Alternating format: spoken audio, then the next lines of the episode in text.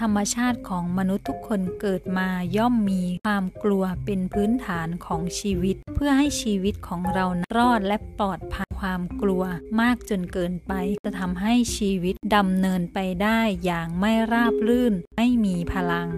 เมื่อคนเราเกิดความรู้สึกกลัวจากประสบการณ์หรือเหตุการณ์ในอดีต เราเป็นคนสร้างประสบการณ์นั้นขึ้นมาซ้ำๆจากความชื่อความกลัว ที่เราผลิตขึ้นมาในจิตใจของเราเอง ฉันได้เรียนรู้จากการศึกษากระบวนการทำงานของจิตใจมนุษย์ทำให้รู้ว่าเมื่อเราสร้างความเชื่อใหม่ เราก็จะได้รับประสบการณ์แบบใหม่ พลังของความคิดของมนุษย์นั้นมีอิทธิพลมากกับชีวิตของเรา